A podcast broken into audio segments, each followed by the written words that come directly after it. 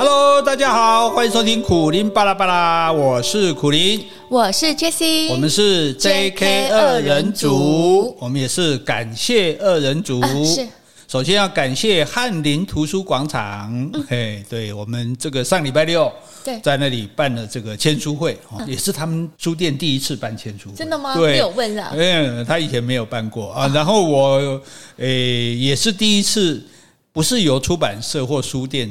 主导办的啊，因为我们这个签书会居然是由我们的宋雅婷，我们 Podcast 的听众，他去跟书店讲的，对，太厉害了哈！所以我们为了感谢宋雅婷，决定把他啊列为八号铁粉。好，谢谢雅婷哦。那这个同时呢，也希望大家，就是翰林图书广场也很甘心了啊。那因为要办我的签书会嘛，所以他进了蛮多我的。这个你的书吗？对对对，我的台湾史必修，台湾史 special。可是去的听众，因为大部分已经有买我的书了，所以 怎么办？对，所以呃，当然也有人去，有我有看到一个人一买就买十本，他说要买去送人的这样。真的？对，那可能还有一些。那我是建议呃，高雄的朋友哈，那我们也支持这家书店。从如果你还没有这本书，或者你想买这本书送人看的话，可以去那边买。啊，那你去买了之后，如果你想要我签名，你就跟他讲。好，你就告诉他说，我想要苦苓签名。那你付了钱，你把书先放在书店啊，哦、对，那到时间我去签名，再通知你去拿。哎，其实昨天你应该都把它签完名。哎呀，我回来之后才想到，哦、对，但对，但是签完名有一点就是说，那如果没有卖掉，书店就不能退还出版社了。哎。可是这样出版社不是也很好吗？有作者的签名啊。嗯、对啦，是应该是这样的哈，所以希望大家这个好，我们感谢翰林图书广场，感谢宋雅婷，还要感谢一位秀英，因为她送了我们卡片跟购物袋，是她自己做的。嗯，对，对很漂亮的。对对对。然后还有人送你香水。啊，是啊，嗯、而且他除了送我香水，嗯、还抖内呢。哦，现场抖内啊，是送红包就对了。啊，对对对，啊、是一个吴意涵小姐。好，那我后来因为有跟他加了 line，因为他说还要买你的旧本书。嗯，那我刚好昨天的书店没有，那我就请他在上网买，所以我们加了一个 line。嗯，然后我说，哎，那你一定要留言给我，因为通常有抖内的听众，我都要那个留言。好，然后他就写了一段话。他说：“这是一个很棒的态度。”他说：“苦林大师看到我们站着，他竟然也陪着我们站着二三十分钟，这种尊重态度是令我们动容的。”好，因为是昨天的话，书店因为书因为书店他们。没有办过这个活动，所以也没有那个现成像成品啊，有场地可以坐着，所以诶，我我本来以为有的坐，我发现大家都站着，所以我也就站着。嗯，对，而且不止二三十分钟，应该站了一个多小时，没有关系。对对对，大家热情就可以支持我们哈，那很谢谢，而且听说我们还不止收到一个红包啊。哎，他的话我还没念完呢。哦，是，然后你继续 念。他说：“听你们的 podcast 一年多，今日开始从第一集收听，因为每晚都要听着你们的声音才能入睡的。苦林大师总是用浅显易懂的说法，把他的渊学才是让我们简易明了好多宇宙内外的世界。一个成功的男人背后一定要有。”没有错，一条强而有力的脊椎骨。好好，还有还有，除此以外，当然是聪慧的女人 Jessie。你们两位真的是太有眼光了，可以在人海中彼此找到对方。上次的北部签名大会无缘一会，高雄当然要全力以赴。苦苓大师对爱台湾的付出有目共睹，我们当然也要尽一点微薄之力。我买了四本台湾史必修和其余两本大师的著作，有朋友之托，也有要送人的。我们会继续收听，也会让更多周遭朋友一起来收听你们两人的 JK 二人组。好，谢谢意涵，谢谢。好，那这个哎，另外还有一个红包，对不对？啊、哦，对，嗯、好。这个是呃，冈山山母女，对对对，他们好客气，他们一开始跟我讲说，那个女儿说，哎，我妈妈要一直想要抖内给你们，但是她不晓得怎么抖内。哦，我说因为这个一般都是用信用卡。那后来她女儿说，妈妈你就直接包红包给他们就好了。那我就说没关系没关系，你又支持我们的节目，我们真的很感激了。没关系，这个红包也不用了。哎，结果过后不久，因为我到台前去了，他们真的包了一个红包。然后我说：“哎，那真的不好意思哎，谢谢你们。那我说，那你有没有要留言给我们？我说我要在节目上感谢你们。那他们三个一起催，他说不用不用不用，只要红包就好。我说不行，我一定要感谢你们。我说，那你留下字给我们，鼓励我们也可以啊，或者有什么建言？他说他不会写。那我说，那你就说你很高兴来参加我们今天的签书会啊。后来呢，他就拿了笔写了字。那我收到红包，我要念他的字哦。他说很开心今天来参加苦林老师的签书会，祝节目长红。冈山三母女，所以呢，他真的很老实。所以我刚刚说你可以写什么，他就真的把它写下来了。太感谢你们了，非常感谢哈。这个既然没想到签书会，因为这听众发起的签书会嘛，然后问我说：“那你的车马费？”我说：“别的。”出版社、书店办的当然要车马费，这个是你发起的，我们才就不收车马费了。反正也在高雄而已哦。那没想到这个居然还额外的收到这个大家现场的抖内，嗯，对啊，你就害我想要干嘛？你知道吗？觉得我们可以，我们可以当街头艺人。我们就找个广场，我们这边讲话，看会不会有人现场。我就拿个帽子，就是就是没有比较像那个呃古装电影里面一个老头子带着女儿卖艺，有没有？在在酒楼里面拉二胡，然后你唱歌 唱小曲，然后就被恶霸抢走。然后我们也要把弯弯带着。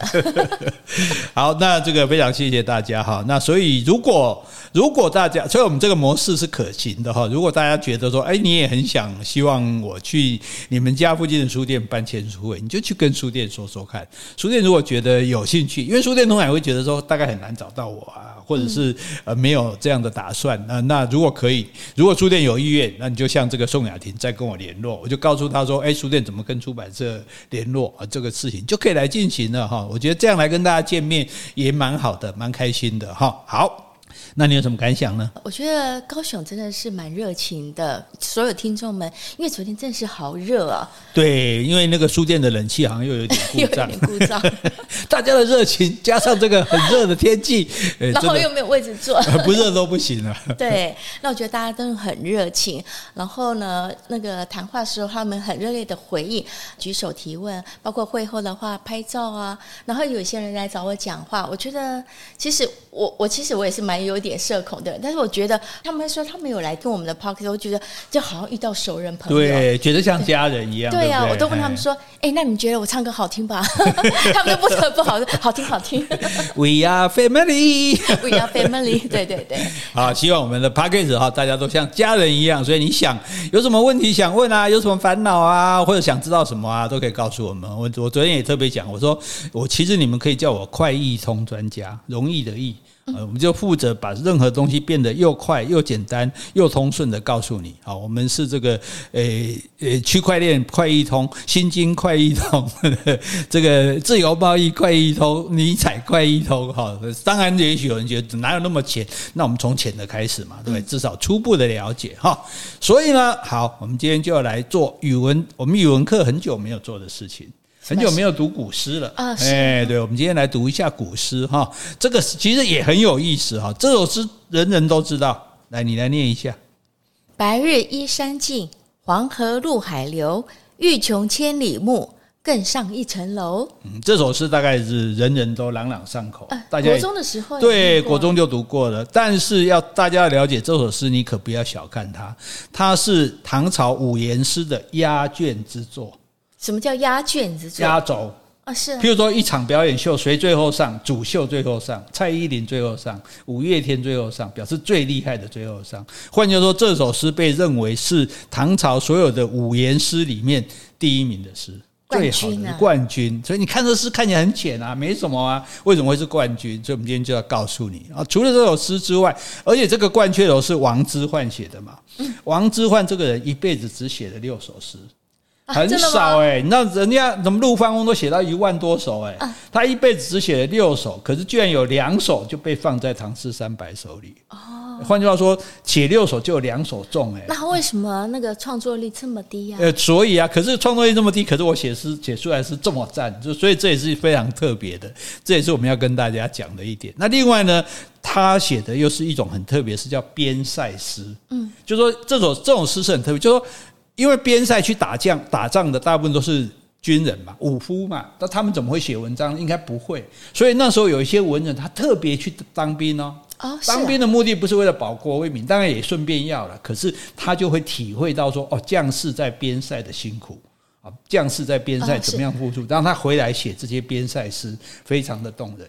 哎，好像文书官哦，呃，什么 文书官啊？不是有文书兵吗？哦，他他当然记录一下那时候。对对对，他们去有可能当文书兵，但是问题是他们就把那个军人的辛苦写，所以这也成为唐朝诗里面一种，就是说描写边塞生活的这种诗，包括这个王之涣，还有王昌龄，还有高适。好，所以我们今天也会介绍，除了王之涣两首诗，也会介绍另外两首的边塞诗。那其实都很棒，而且跟大家习惯读的诗是不太一样的，非常特别的哈。所以一点爱听爱哈，而且也就容易听爱哈。啊，那先嘛，先来回配。好，我先回 Podcast 留言。好，第一位是维尼，维尼说：重启人生，熬过第一集的二十五分钟之后，就会觉得好看了。看完之后，一定会想要再回去看一次那个前二十五分钟。谢谢两位介绍好剧，三部只看过《重启人生》，可以找时间来看看其他的两部哦。非常感谢。好，接下来呢，今天的抖内就先感谢吴意涵小姐，还有冈山的三母女。好，那接下来我要回一封信，这封信的主题是 EP 五二八 feedback 回馈的意思哦。哎，那集你可能有讲到一些成语，比如“无商不奸”啦，然后“狗屁不通”、“无毒不丈夫”那些字。他说：“苦苓哥、Jessie 姐，你们好，谢谢你们制作这么好的节目。希望每隔一段时间能收集这些积非成是的词语，做成一集，变成固定单元。开车时能够充实语文知识，实在太棒了。谢谢，Ego。好，这位听众是 Ego。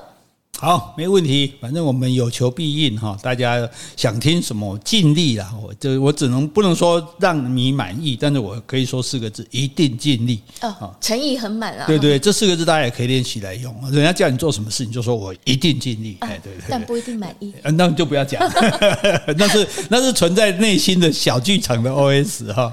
好，那我们现在就来讲这个登鹳雀楼哈。先来讲这个鹳雀楼，鹳雀楼它这个雀，我们通常是写成。旁麻雀的雀，嗯，对，但是也有人写成另外一个雀，喜喜鹊的雀。那为什么叫鹳雀楼呢？嗯，为什么啊？我知道，观看麻雀、喜鹊。哦，不是，是常常有鹳麻雀或喜鹊停在上面。对呀、啊，所以我要观看呢。哦，不是为了看它，是因为常常有鸟，因为不是到了那个楼上来看停在楼上的鸟，主要的目的是说，因为它常常有停着这个鸟，嗯哦，就所以把它叫做鹳雀楼。哎。古代的人啊，那个鹳不是哦，不是观看的鹳，鹳也是一个鸟，就是一个欢字旁一个鸟，这样鹳也是另外一种鸟，对对对。哦，你是想说关雀楼？我欢迎我这么正吧？哈，好，那这个的楼呢是在山西，中国的山西哈，它是四大楼阁之一。哦，古代中国古代有四大楼阁，黄鹤楼，嗯，对这个对这个什么袭人已乘黄鹤去呀，对不对？岳阳楼，岳先天下之忧而忧，这个我们也有读过。还有一个滕王阁，是哦，滕王阁序也是很有名的。所以鹳雀楼、黄鹤楼、岳阳楼、滕王阁，这是中国古代的四大历史文化名楼。嗯，哦，那鹳雀楼有一点什么不同呢？它是唯一在黄河以北的楼。在其他的楼都比较南方这样，所以它这个楼，他说三层楼高，因为古代一层到底多高不晓得，但是后来重建的鹳雀楼是有七十公尺高的，一楼吗？对，一层楼吗？不是整层整个，整个七十公尺。对，所以如果三层的话，大概对等于二十几楼，二十几楼啊。所以所以当初最多高已经不知道，因为那个原来的楼已经毁掉，但是至少它很高，所以它可以俯瞰整个黄河。嗯，这也就是后来那怎样我们要讲的这首诗是所以会这样写的原因，因为当时一般人没有楼房，所以没有人是可以从上面看黄河。以前都是平房。对对对对，哈。那这个楼是长期以来很多文人都会去登在这个楼上，然后就在楼的墙上写诗。古代的人没有出版的东西，所以我要作品，我的方法就是到庙里面写在墙上，到风景区写在墙上，到这个这个楼建筑物写在墙上。然后呢，我看了不服气，我也写一首。哦，然后有人就在下面写狗屁狗屁，记得吗？那如果墙上写满了怎么办？把它涂掉。写满了，原来就把它漆全部涂掉，然后再重写。那我自己还带罐油漆把它涂掉。没有，没有人在涂别人的诗的啦，有空的地方写啦。对啊，我说没空的话怎么办呢？呃，没空那就再找别栋楼啊。对，好，那如果你写的好，所以这也是一个自然淘汰。这首诗如果好，那个老板在把其他地方漆掉的时候，就不会把你的诗留下来，不会把你涂掉。嗯，哎，其他不及格都。涂掉，然后再让别人来写，这样哦。那这个楼大概五代的时候盖的，到了唐宋大概七百多年，到了元朝的时候才因为打仗就被毁掉了。写的诗都还在，是不是？没有没有，因为那个楼都毁了，其实都不在的。这这首诗也不是因为在从鹳雀楼上看到的，只是这首诗的名字叫做《登鹳雀楼》，它是收集在唐诗《唐诗三百首》里面的这样。哦，然后呢，明朝。黄河泛滥，那连这个楼的楼基、地基都被淹掉了，等于就完全没有这座楼了。这样，那可是这所登鹳雀楼很有名啊，所以大家来了这个江西，这个就要找这个鸳雀楼，找不到。后来他们就找了一个蒲州城的西门楼，说啊，这这这里都是鹳雀楼了。那蒲州城的西门楼离这边多远啊？就在附近而已。对对对，等于冒名顶替就对。然后大家就跑到这个西门楼去当做鹳雀楼，也在那边流失了啊，就是来附和这个王之涣的这首诗这样。那可是这一座西门楼呢，也在明朝嘉靖年间黄河改道又被洪水冲毁了。所以一直到一九九七年，等于说中国已经改革开放了，因为他们破文革破四旧的时代，当然不可能去恢复古迹嘛。一九九七年它才重建的，盖了五年，然后才开放，对人家人民开放。所以现在如果你去中国，可以登这个鹳雀楼，但这个鹳雀楼早就不是当年的鹳雀楼了哈。好，那我们来看这首诗哈，这听起来看起来很简单。如果古代你有来念“白日依山尽，黄河入海流”。欲穷千里目，更上一层楼，很容易懂啊。所以我刚刚念错了，没有错。白日吗？一般是念白日，但是我说如果是语音的话，会念白，那没关系，念白日就白日哈。那重点说这首诗看起来没什么嘛，对不对？很容易懂嘛，很容易懂才厉害。就像苦林讲的东西一样。你要说你很厉害就对了。我没有这么说，但你这么说我没办法反对。好，就说他前两句写自然的景色，可是呢很壮阔。嗯，对，就说因为他在楼上，所以他可以看得很远，他就看到太阳依着靠着这个山，然后尽整个消失了，对，黄昏了，对，所以他的尽就比。不然你写白日依山落，落就没有那么好。尽就是哎，整个没了，因为天整个就变黑了。到尽头。对对对，那白太阳慢慢下，那这个就表示你站的地方很高，不然你看不到太阳下山了。各位，你现在在家里看得到太阳下山吗？办公室看得到太阳下山吗？不可能嘛，被挡住了嘛。不像我们家还可以看到太阳下海。对，所以好下山，那白日依山尽。黄河入海流，所以你看他看到黄河不是滚滚长黄河在前面，而是从上面看黄河慢慢的流到远方。其实他是看不到海的，但他知道说最后他是流到海里面去啊。所以这个气气象万千嘛，这种虽然在我站在一个很小的地方，但是我看去的眼界是宽阔的几万里这么宽的啊。然后这是前面两句如果写景，后面两句就要写意。意思的意啊，那非常的出人意料。说，诶，那你登楼想什么？他讲欲穷千里目，更上一层楼。如果你想要穷尽你的目视眼力，可以看到千里之外的话，你要更上一层楼，你要再上到更高的楼。嗯，那这个怎么叫做协议？就是说。我看到白日依山尽，黄河入海流，固然是一个很好的描写，但如果只是描写这个风景，那也就这样而已嘛，是对不对？可是我现在跟你说，如果你要看得更远的话，你要再上一层楼。所以刚刚在二楼，现在要三楼是吧？对，那这个意思就不是只讲上楼梯这个意思，而是讲人生。哦，哎，你的人生你要站得高，你才看得远，就把这个人生的哲理呢，所以这个非常的自然，就说，哎，你从很大自然你看到这样的景色，心灵感到震撼，然后你悟出来的一个哲理，其实是很朴素的，就是你要登高才能望远嘛。可是呢，这个又很深刻，是确实如此啊。我们人如果不能往高的地方看，我们就不可能看得更远。这样就叫我们说，哎，我们不要固步自封，不要当井底之蛙。我们就在楼下看，哎，没什么，黄河没什么啊，什么没什么啊。对，你站得高了，你就看得远。就像你出国了，你的眼界就宽了。你读了更多书，你就懂得更多了，就开拓你人生更多的美好的境界。对，所以就这首诗的好，就是说，哎，短短二十个字而已哦，呃、对不对？前面十个字，哎，好像都已经讲完了，所有的景色讲完了。嗯、可是后面十个字是在这么小的地方，你看，我只是站在一个楼上，可是我的眼界的宽阔，我可以看遍所有的地方，而且讲出来的这个道理啊，就是说，哎，我们人生就是要往上走，往上走目的不是为了争权夺利，而是要让我们的眼界开阔，可以看得更远。哦，所以整个诗前面。十个字可以说是气势磅礴，嗯，后面十个字可以说是意境深远，哎，被你解释的真的是是不是是不是？啊，所以就是这个是会激励人的，嗯，我就觉得说，哎，对啊，我就是我也要努力的往上啊上进。那为什么我们讲上进不讲下进？我们要往上，下没办法，对呀对呀对呀，下落，所以我们往上进，然后让我们人生达到更高的地方，让我们看得更宽更远，我们才会有。远大的宽阔的胸胸襟，然后远大的志向啊，所以这其实这首诗，你这样你你仔细的去回忆说，哎，就是，而且就是因为它这么好懂，嗯，对，这么好懂。你如果说要写的很困难啊，秋兴八首像杜甫那种，然后大家想半天才知道意思，那也是一种。可是这种一看就懂了，甚至这个大可能都不需要老师跟你解释，是哦。但是呢，哎，你去想说，哇，他写那个风景。太阳从山边这样慢慢的消失了，然后黄河又远远的流到大海里去。如果你想要让你的眼力看得更远，千里之远的话，你就要再往上一层楼。这是对一种人生的启发，就有点像这是一个格言一样的。我就写在这么短的诗里面，你看你这样登鹳雀楼，跟别人登就不一样。别人登了就哦，风景好漂亮哦，看得好远哦，可是就没有想到去讲出这个道理来。对，所以这就是很厉害的地方哈。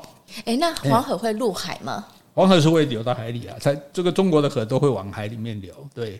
但是它其实是看不到海的。但他说，就是因为有了，因为诗是要对仗。你看，它白日依山尽，黄河就白就是对这个黄，是日就是对这个河。一就是对这个入，所以山也要对这个海。海对，所以虽然我没有看到海，但是我要把那个海写出来，嗯、才会显现黄河的流域多么的广阔嘛。因为这要牵涉到后面千里目，所以那你看，所以这里也说明着为什么我们说要用河洛话或者客家话去读古诗，因为它比较合古韵。像我们现在黄河入海流，跟更上一层楼，流跟楼听起来好像有韵嘛，对不对？可是台语。老跟老，对吧？就合了。对，所以很多唐诗，你试着用台语去念它，你就会发现，哎，原来它是有押韵的，不是没有押韵哈。好，那这首诗大家可以慢慢的体会哈。那这首我们就不用放在简介上了，大家都会背了嘛哈。那我们我们 我们来介绍一下唐诗宦王之涣这个人哈。王之涣是唐朝有有初唐、盛唐、晚唐，哦，所以他中唐等于是盛唐最盛的时代哈。那他是山西太原人哦，所以你看这个冠冠雀楼也是在山西，对对。然后这个人呢，他不一样，他是他不是一般文，他是豪放不羁的，嗯，常常击剑悲歌，就是以前人喜欢舞剑，然后拿剑在那边，然后唱歌这样子。对，他他是这一种，他是比较像武侠小说的人物哦哦。然后他做的诗虽然不多，可是我们要知道，当古代做的这些诗也好，或者词也好，你要怎么去流传？你写在墙上也不见得大家会看啊，所以他会做成曲子，然后大家在酒楼之间去唱。所以古古代的文人一定要上酒店啊，不是酒店，他叫有原因。对对，因为一来酒店的女生是有受教育的，不像家里的那个是文盲，没有读书，所以他可以跟你讲这些诗词歌赋的东西。有过些时候，我们介绍台湾的艺旦也会讲到这一点。然后呢，他就把你，你说，哎哎，这个啊，这个。那王先生啊，你最近有什么作品啊？你就把这个词念出来或者写出来，然后可能有人就把它编成曲子，就开始唱。开始唱。那这一家唱，再换到别家唱，然后一直唱唱，一直流传到北京那流传。像以前讲说有这个井水处就有柳永的词是一样的意思哈。那他呢，就因为这样他很有名啊。哦，然后他的两个好朋友就是我们刚刚讲的高适跟王王昌龄，他们就互相来写。那他们最擅长写的就是写边塞诗。啊，是因为一般人是很一般人，除非就是去当兵或者被发配充军流放，是不可能到边疆去，因为那是很远，古代要那是很远，而且那个地方都很冷，生活很苦的啊。那为什么他会写这个诗？我们等下再讲哈。那他从小，你看，我跟你讲，他比较像武侠的人，他很讲究义气，嗯，喜欢帮助弱小，嗯，所以他交往的都不是什么文人雅士，是豪侠子弟。哎，对，这搞搞搞帮派的，哎，他不错哎，文武双全啦，又有文人的气质，是又有豪迈的气度，对，所以他的诗就不一样。然后跟他们一边喝酒一边谈论剑术，不是谈论说你今天，所以为什么他作品这么少？因为他本身根本根本不是爱写作的，好不好？他根本就是，也许他这个武术很高超啊。那而且历史上写的一些很多侠客，他就向往这些人。嗯，其实李白也是这样，李白也是很喜欢舞剑的，对。那他是更更是这样。那因为他这个太入迷，他就很想当一个大侠，然后整天呢，就谁能跟你谈这个东西？当然是那些权贵子弟，门州讨了嘛。那他自己本身也是权贵，他不是权贵，他家里没有很有钱。对，那权贵子弟才有那个盐缸，不用假桃楼，每天跟你那边喝酒，跟你那边聊什么啊？怎么样的？怎么使剑啊？怎么使刀啊？什么东西的？纵酒谈乐啊，不务正业。这样子的生活过了一段，一直到他中年，他都没有去考试哦。人家科有钱，跟那些权贵子弟，他基本生活就跟权贵的权贵付钱啊。哦，对呀、啊，他有才啊。对对对对，他有才华嘛，就然后到了中年一事无成，对不对？所以才写六首的。对，所以这时候才发现说啊。那我这样下去怎么得了？就摸摸摸搞啊，对不对？然后生活好像无依无靠。你刚说什么？摸摸摸搞？哎，对啊，没有搞是搞给爱搞。对对对，摸摸摸搞就是一句台语讲，我没有太太，没有小孩，就摸摸摸搞。好，那才开始觉得啊，我以前太颓废了，嗯，太无知了，这样不对的。这个时候才开始立志向学，到中年之后，对对对对，才开始专心写文章这样子。还好他两个哥哥文章都写得很好。哎，他们算是也算一个书香世家了，也不是说真的很穷，只是说不是权贵这样。那这两个哥哥就指导他写作。哎，不久呢，哎，他就掌握读书的方法，是文章写起来也不输两位兄长，可以说是令人刮目相看。大家说，哎，那你这样去考科举啊，去做个官啊？嗯。可是他天性豪迈啊，他觉得去参加科场考试没意思。嗯。哎，要不然比剑我可以去参加一下，比文章没没意思。所以呢，他也不去考试。嗯，但是呢，他因为现在有学问了嘛，有读书了，他就到处去拜访名人。这时候就不是去找侠客了。是，你知道以前武侠电影、小武侠漫画很盛的时候，有些中学生还会离家出走去山上要找人。找仙人拜师吗？你说以前吗？对对对，在我那个时代，对对。你说你那个时代是在台湾吗？我在台湾，在台湾。真的吗？对，我们看了什么诸葛四郎啊，什么这些漫画，然后有人就很沉迷，就跑到山里面要找。台湾哪一个仙山有这种？就对啊，就很就很呆啊，这样子哈。哎，现在这都是什么被网友骗的跑出去？那我们那时候是为了要去拜师学艺的哈。那他呢，就这时候去拜访了，就不是武侠了，就是拜访一些。文豪啊，有知识的人啊，这样，然后曾经也说，哎，那你做个总总要做为做点正业嘛，对不对？那你知道古代除了科举做官，就是说，哎，譬如我做官，我可以派一些小官，嗯，那好，比如说文书啊，他就他就担任过去当人家的文书这样子，哦，啊，当担任这种文书官。可是呢，因为个性太豪迈，结果又被人家讲坏话。嗯，说那家伙不爱当公务员，每天晚上喝酒啊，又交结交一些因为豪侠之士，那难免就是可能有帮派的人士什么的嘛。哦，结果他就辞职不干了，到处去游山玩水。哎，因为家里应该还可以，两个哥哥大概也有点收入这样。哦，然后到处去一个特色哦，除了拜访名，他就到处去寻访黄河，因为他住在黄河那一带嘛，黄河南北的名胜古迹。真的是游山玩水，对，真的是有，这跟跟我一样，这是个玩家。哎，但是古代很少这样的人，古代很少说，要不你就科举嘛，要不就到处想办法做官，没有像他这样，我就根本不要做官，不要科举，我就是要去造访这些名胜古迹，所以他才会写下《登鹳雀楼》这样的诗嘛。哦，所以他这样子有名的人哦，那你知道唐朝的历史？叫做唐书嘛，宋史嘛。唐书有新唐书，有旧唐书，写了两次。新唐书没有他的传记，旧唐书也没有他的传记。叫我米埃朗没有他的传记。为什么？然后唐才子传也没有，也记他记得很少。是因为他就没什么事好记啊，就六首而已、啊。因为因为他一来他也没做什么大事。嗯，你到处去，你你莫去去得啊，这在古话叫做蹉跎啊。对，嗯、然后你的作品就只有六首。嗯，对，那有什么好记的？所以历史上几乎都差一点都没记到他，还好他有这么有名的诗留下来。可是人家六首作品，两首名垂千古。是啊，那有 get 不？也算是对，像我写了六千部作品，六千部这个呃文章，也没有一首会流传啊。对，所以哎，我干嘛讲自己啊？好，你真的有写到六千了？有哦，如果要一篇一篇算不止哦。对，好，那所以我们就来介绍他的这首诗，这首我们就会把它放在这个简介上面哈。这个是这首诗叫做《出塞》，那你来念一下。好，黄河远上白云间，一片孤城万仞山。羌笛何须怨杨柳，春风不度玉门关。好，这一首叫做《出塞》，它它原名是凉州词的两首，这是其中的第一首。刚刚不是讲《登鹳雀楼》是五言诗的压卷之作吗？嗯，这一首诗是七言绝句的第一名。哇！两个第一名都让他包了，没错，写七一生写六首诗，两首一首七言，一首五言，五言冠军马其一，七言冠军马其一，这大家公认的吗？当时对对对，后来的人的评价，当然他指的是七言绝句，绝句是四首四句的那。律诗是八句的啊，所以七言律诗没有他第一，但七言绝句他是第一哈。那这首诗大家一定该，大家多半也有听过哈。可是你看他写“黄河远上白”，又写到黄河了哈。黄河远上白云间，一片孤城万仞山，这也是在写风景的。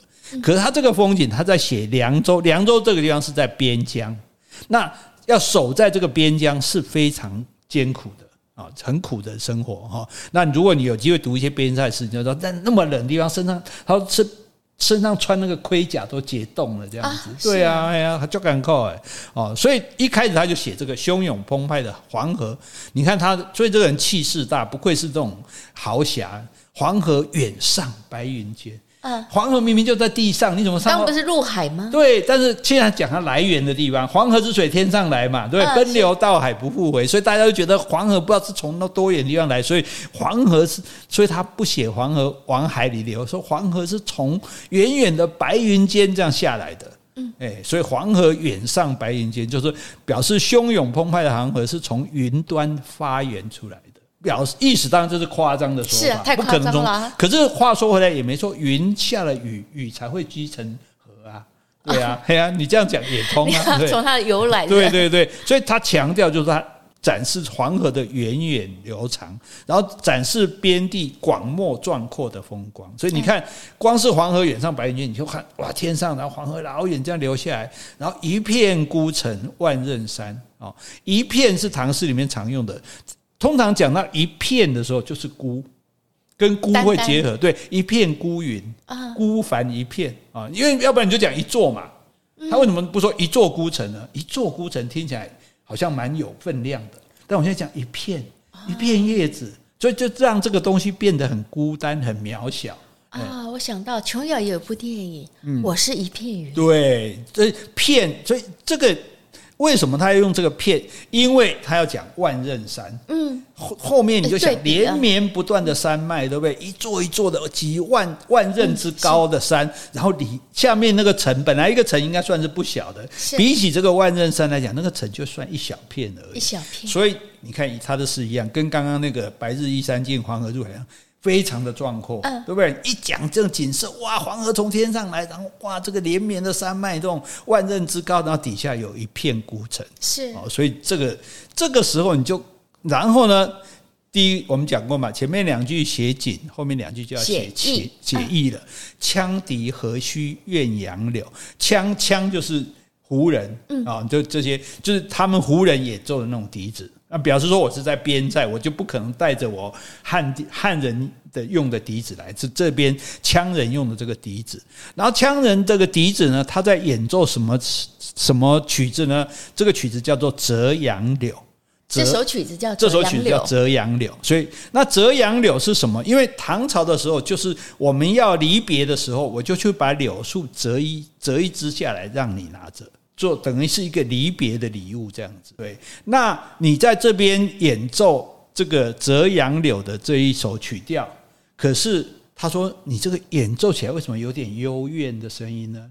那为什么？因为你这里根本看不到杨柳，你这在西北的边关，杨柳是江南的东西啊。换句话说，你是在很荒凉偏僻，这里可能寸草不生的鬼地方，所以你根本就没有杨柳，所以难怪你这首《折杨柳》演奏起来听起来有点哀怨。是，然后他就说：“哎呀，羌笛，你这他就这把拟人化说，你这个笛子哦，你不要怨杨柳了，嗯，你你别埋怨呐，哎，为什么不要埋怨呢？因为春风不度玉门关。”春天的风是不会渡过玉门关，我们知道玉门关出去就是塞外了嘛。这个春风是不会吹到玉门关这里来的。那春天既然不会到这里来，这里当然不会有杨柳，当然我们就没有办法折杨柳来离别。所以杨柳的地方是春天的，呃、春天就春天杨柳就杨柳树就开始。那这边不会有春天？这里没这里没有春，太冷了，太冷了，对，太北边了，几乎没有春天可言。至少这里不会长杨柳这样子。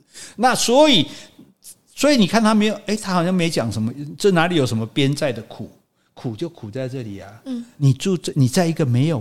没有春天的地方，对呀，对呀，你想啊，你能你能长期在一个没有春天的地方生活吗？而且这个地方因为很远，你回不去嘛，你没有办法折杨柳来寄情，你想要离别都没有离别的机会，你已经远远的离开你的家人，所以因为古代人到了边关，你跟家人是绝对没有办法联络，家人也不可能来看你的，不像我们现在当兵过去免回，根本就一去几年就毫无音讯，有回来算捡到，没有回来就算了这样，所以你在那边非常的孤单。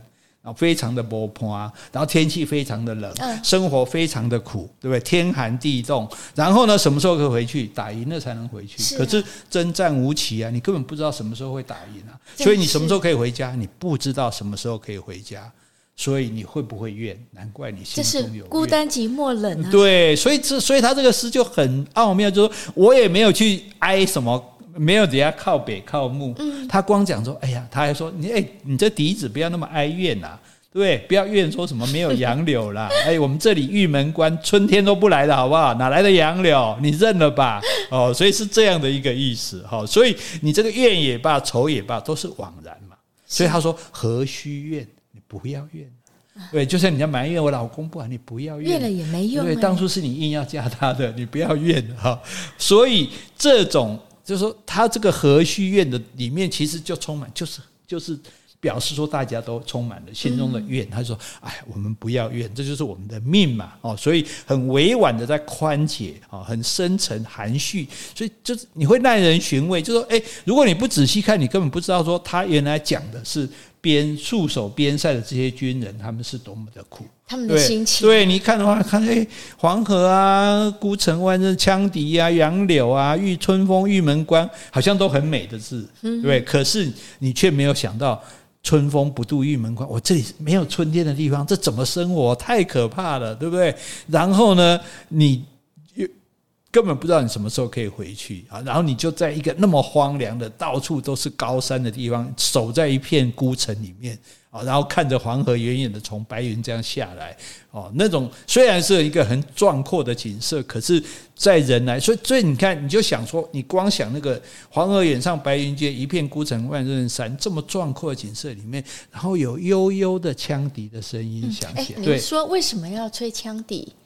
那羌笛不是边塞以外的人的吗？对，因为那里没有没有你没有带笛子去啊，所以你看那里有笛子，你就拿那里的笛子。还是说打仗拿来的笛子？不一定是打仗啊，当地人也许也有啊，就是当地的人不见得是敌人的啊。只是说，那当地人都没有春天的那个气息过吗？没有，没有春天啊，因为这里就很冷。就是譬如说，假设我们去黄刀镇，黄刀镇的春天也是也是。不到十度啊！真的吗？对啊，对啊。像北欧的话，还有春夏天呢。对，但是如就说你够比较偏远的地方，它那个春天是时间很短，然后温度还是很低，阳光也不足，所以不可能长杨柳啊，不可能长这些。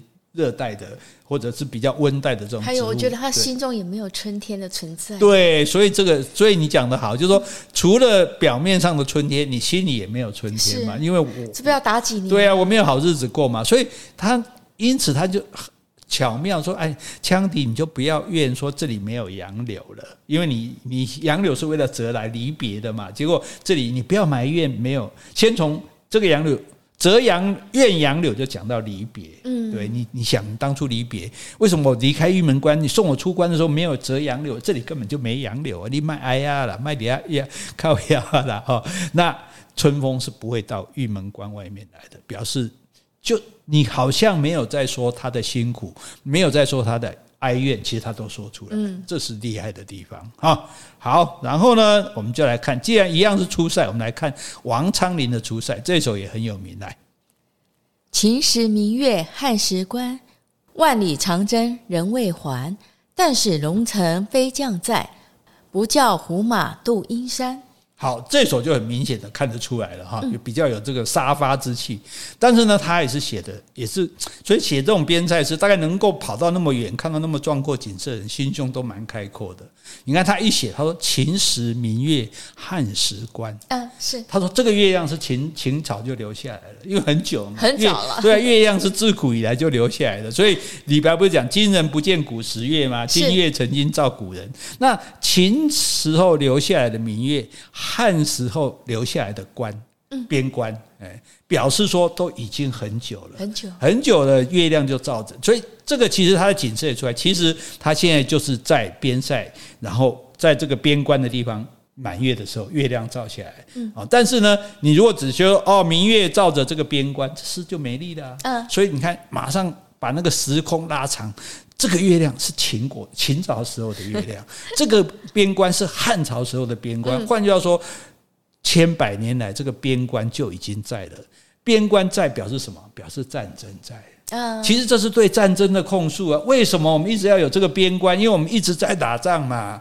那一直在打仗就表示什么？就表示有无数的将士血洒将战场啊。是瓦解良西底家呢？对啊，对，啊对，所以你看诗的厉害，就是说他没几句话，但是你仔细一想，他意思是很深的。为什么这么久，从秦汉到现在都一直边关还在呢？表示我们战争都还没有间断，表示我们就每年每年不断的有战士被派到这里来戍守边关，不能回家，不能跟家人在一起，不能折杨柳，就是前面讲的过着那种春风不度玉门关的日子。所以当然你不希望这样，所以你说他讲万里长征人未还。嗯，你看这一个每一个士兵在边关，就表示有那么多个家人在家里面想念他，去他去打仗了，不晓得什么时候会回来。对，可能回不来，完全没有音讯，很可能是回不来了这样子。对，所以万里长征人未还，就写出这个时候就很明显，跟前一首不一样，很明确的写出来说他们。的那种痛苦的感觉，对他，但是呢，那你怎么办？总要振作一下吧。这个写景写完了要写意嘛，对不对？但使龙城飞将在，假如这个龙城，龙城是匈奴人祭祀祖先的地方啊，对，所以汉汉朝的卫青跟霍去病有没有？他们去出寨的出塞的时候，第一次就直捣这个龙城，把它烧掉啊，是，对对，所以打败这个打败匈奴就是。直攻他的老巢，就是攻这个龙城。所以说，如果龙城这个地方，也就是说，在匈奴的这些地方，他的飞将还在的话，飞将是什么人呢？飞将就是李广啊，哎，汉朝有名的这个飞将军李广。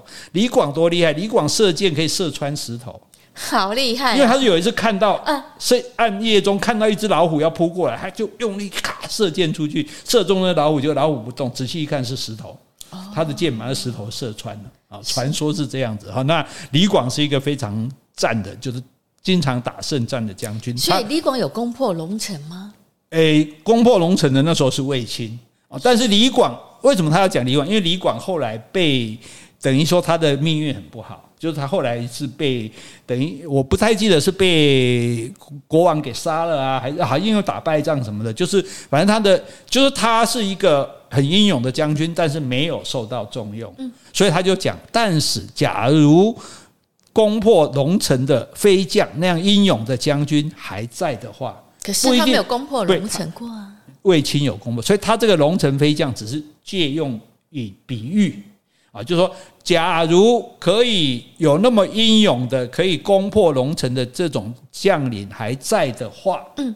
不叫胡马渡阴山，我们就不会让胡人的马匹渡过阴山。阴山就是昆仑山，也就是说，换句话说，我们就可以守住这里了。那这两句话在讲什么意思？在万叹朝中无人呐、啊，你基本上无高人啦，没有大将。你若有高人，那种怕赢，那种怕赢，那种免底下修改加干扣啊。哎，所以这一句话就有一点批判的意思了，嗯、就是表示说，当年你看，哎，当年我们打匈奴打到逃走，哎，打到那个那个那个匈奴人跑到匈牙利去，对，那个匈那个匈奴人跑去打罗马帝国灭掉，那时候的汉。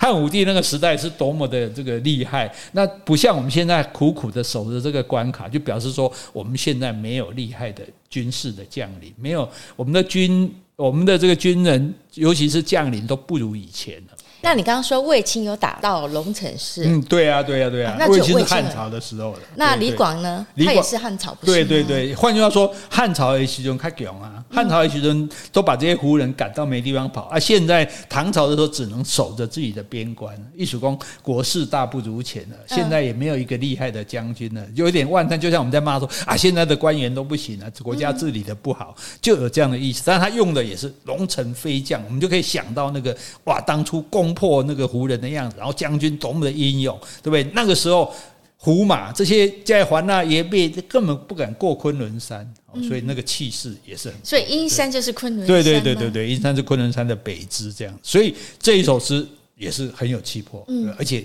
有那种恨铁不成钢啊！我们现在怎么这样子？我们应该更厉害才对，我们应该让他怕我们，怎么是我们怕他呢？哦，所以这其实也有一种。感觉激励士气的这种作用，所以这，所以他就是感叹边战不断，然后国家没有良将。对不对？哎呀，哈，秦时明月汉时关嘛，对不对？战争永远都没有完，然后多少男儿战死沙场没有回来，多少的悲剧这样。然后这三四句写出来，第三、第四句就写出所有人民共同的意愿，说如果我们有龙城飞将的话，我们可以平息这个胡人的作乱，能够安定边防的话，那多好。对，所以这个诗看起来也很平，语言也很平凡，也很容易懂，对不对？对，所以好的诗其实不需要搞得很很很那个咬牙结舌的，就是哎，可是他气势很雄浑这样子。好，那为什么这些人会去写边这边塞诗？因为他不只只去边塞，不是只是为了要写诗而已。就是我如果不去考科举。我就去守边塞当军从军就对了，从军报国，如果立下战功，我也可以升。嗯，就是我文的方面不能发展，我就往武的方面去发展。所以有一些读书人啊，他们就会跑去当兵。哎，当当兵的目的是希望说，我在能够立战功。然后求取功，当然我不一定要很会打仗，可是我会指挥打仗啊。像很多将军，什么范仲淹啊这些，他们都会，虽然是文人，他们也是会带兵打仗的，对。所以他们的诗歌就会描写这种边塞的生活，哈。所以这一首是，那你觉得这两首是不是感觉气势都不太一样？哈，前面一首呢点点嘛共，可是里面充满了优越啊。这首说啊。恨铁不成钢，飞将在，飞将在。我觉得飞将在指卫青啊，他有攻破龙城啊。哦，如果要这样讲也可以啦，反正飞将的意思就是说很厉害的将军就对了哈。好，接下来我们来看这首高适哈，这三个人高适的《阉歌行》哈。那这首诗其实比较长，那我们就选其中的四句，这是又是边塞诗的另外一种不同的写法。来，请山川萧条极边土。胡骑平林杂风雨，战士军前半死生。美人帐下游歌舞。好，山川萧条，就山萧条，我们叫做现在景气萧条。好，山川山河都荒芜了，哦，萧条，满目凄凉就对了。哦，这满目凄凉的山川，极就一直到极近到边土，到我们的边疆。嗯，也就是说，从我们的整个到边疆的这一带的山川都非常的萧条，非常的凄凉。为什么都没有人在耕种？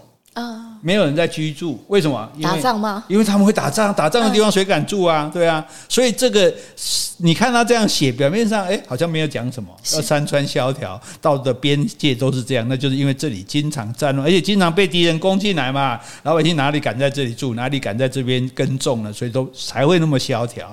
然后他说胡骑平林杂风雨，他胡人的骑骑兵啊，他们就仗着他们的威力啊。接近我们的这个地方，杂风雨，就是兵器里面声音还夹杂着风雨声。哦，哦，对，所以他这个形容也很就啊，风，你就想象的画面就是哇，狂风暴雨啊，然后这个胡人他们也不怕嘛，然后就骑着马啦，刚刚刚那个兵器的响声，然后就攻进来了，表示什么？表示他们比较厉害啊。哦，是对啊，弄音吃的是他们攻打我们的声音呢，不是我们攻打他的声音呢。对，那表那换句话说。印证了刚刚前面那一首打不过人家，是啊，对，人家那种那种风雨之夜杀过来，你都逃都来不地方逃。那可是这首是一转精彩在后面，战士军前半死生，战士们在军队在这个军阵的前面在那边拼，半死生一半都死了，哎，对啊，一半生一半哇呢，就说大家都拼了老命了。嗯，后面一句美人帐下犹歌舞。哇！美人还在营帐里面歌舞升平，所以那些那个将军还在。对，这这是很强烈的指控哎，这这就很有力。就说你为什么你们这个老是打不过人家？为什么你没有龙城飞将？因为你现在的将军根本就是草包、酒囊饭袋嘛。士兵在前面正在前线牺牲性命，死的都差不多了，结果你们还在后面啊，跟美人在那边。这个歌舞，嗯，还在那边喝酒，酒对呀、啊，还带着哎，打仗你还带着美人来，对不对？还带酒店小姐来陪酒，传播妹，这什么东西啊？传播妹都来了，对呀、啊，所以这个这首诗，这首诗也被认为是整个唐代边塞诗中最赞的啊啊，对对对，千古传颂。所以他就是在看，除了感叹说征战之苦之外，也谴责这些将领。他们很骄傲嘛，很轻敌嘛，荒淫无度嘛，对不对？你根本不好好打仗，你你居然还有心？你想想看，今天我们这个将军出去打仗，还带着一群传播妹，这很对比啊！前面的兵队还在对啊对啊，呃你死我活的情况下，你还在那边饮酒作乐，对啊，将军就躲在后面，对啊，所以就说明了说士兵跟将领之间苦乐不同嘛。对，所以士兵是这么样拼命的，为了保卫自己的国家牺牲性命。你这些将领在后面这荒淫无度这样子啊，所以他虽然说是在写边疆的这个战争，可是重点不是在说胡人多可恶，是啊，不是像前面讲说，诶，如果龙城飞将在，胡马就渡不了阴山。他在讲的是讽刺跟愤恨这些不体恤战士的将领，没错，对，然后也写出了这些为国家来抵御敌人这些士兵，他们多么的辛苦。很可怜啊！哎呀，我底下变老命，你底下变底下唱歌跳舞啊呢。然后难怪我们这么的荒凉，这么的萧条，难怪都打不过。对，难怪敌人会骑到我们头上来哈。所以这个还是很雄健、很激越、慷，就比较有点慷慨悲壮那种感觉。对，所以你看不一样的。三首边塞诗，对不对？写法一个，哎，春风不度玉门关，我们这边很苦啊，我们这边远离了家人，不知道什么时候可以回去啊，对不对？可是到了下一首的这个，诶，王昌龄的边塞诗的时候，就说，哎，为什么？万里长征的人都还回不来。如果我们有有厉害的将军，我们根本不会让他们这样，我们也就不用老是在那边守边关了嘛。然后最后，我觉得简直这三首是要连着来读的。为什么把它摆在一起？原来为什么我们搞得这么萧条，搞得打不过人家？原来你这些将领根本是个。就就一群没用的家伙，嗯、对，酒囊饭袋嘛。那士兵在那边拼老命，你们在那边享受啊，所以难怪会落成这样。那这也就是文人到了边疆才会看到这些情形，啊、才写得出来啊，对，对，不然谁鬼知道他们在干嘛？所以其实古代打仗常常谎报军情呢，因为古代太远了嘛，所以根本通讯很困难啊。所以今天明明打输了哦。他回来说他打赢了。哦，是、啊。欸、你也没人知道啊，甚至呢抓不到俘虏，就抓几个老百姓回来做俘虏，说这是敌人，这是胡人的军队。他长相不一样哦，没有抓一样抓胡人啊，哦哦，我就抓不到胡人的军队，我就抓他们的老百姓，抓几个回来啊，然后就说这是我们，这所以古代这种事太多了，以后有机会再慢慢跟大家讲哦，就是这个很多很荒谬的事情啊，但是我是觉得说像这样的事就。让我们感受，就我觉得诗写的好，就你都可以想象那个画面，短短几句话可以描述人那么短的文字，那么精炼的文字，然后让你体会，哦感受很强烈，然后体会很深刻，然后你也会被他打动，会认同啊，对对对，这些人太可恶了，你看。要骂人家几句话就把不带脏字，对不对？人不不但不带脏字，而且是非常有力的，让让你就是说感同身受，然后所以今天跟大家介绍这个诶王之涣的诗哈，从这首《登鹳雀楼》开始介绍三首这个边塞诗哈，大家应该也会觉得嗯，读诗真的不错哈，没事多读读诗哈，那多多体会这种好的感觉，或者你觉得啊，我们又要自吹自擂一番了，你觉得你有什么诗啊，有什么词，有什么文学作品，你觉得希望我来讲给你听的那？欢迎点菜，本餐厅二十四小时，哎，一天一周七日开放，网络都开着。哦，对对对，对。好，那我们今天就讲到这里。好，如果你喜欢今天的节目，欢迎留言或是寄 email 给我们。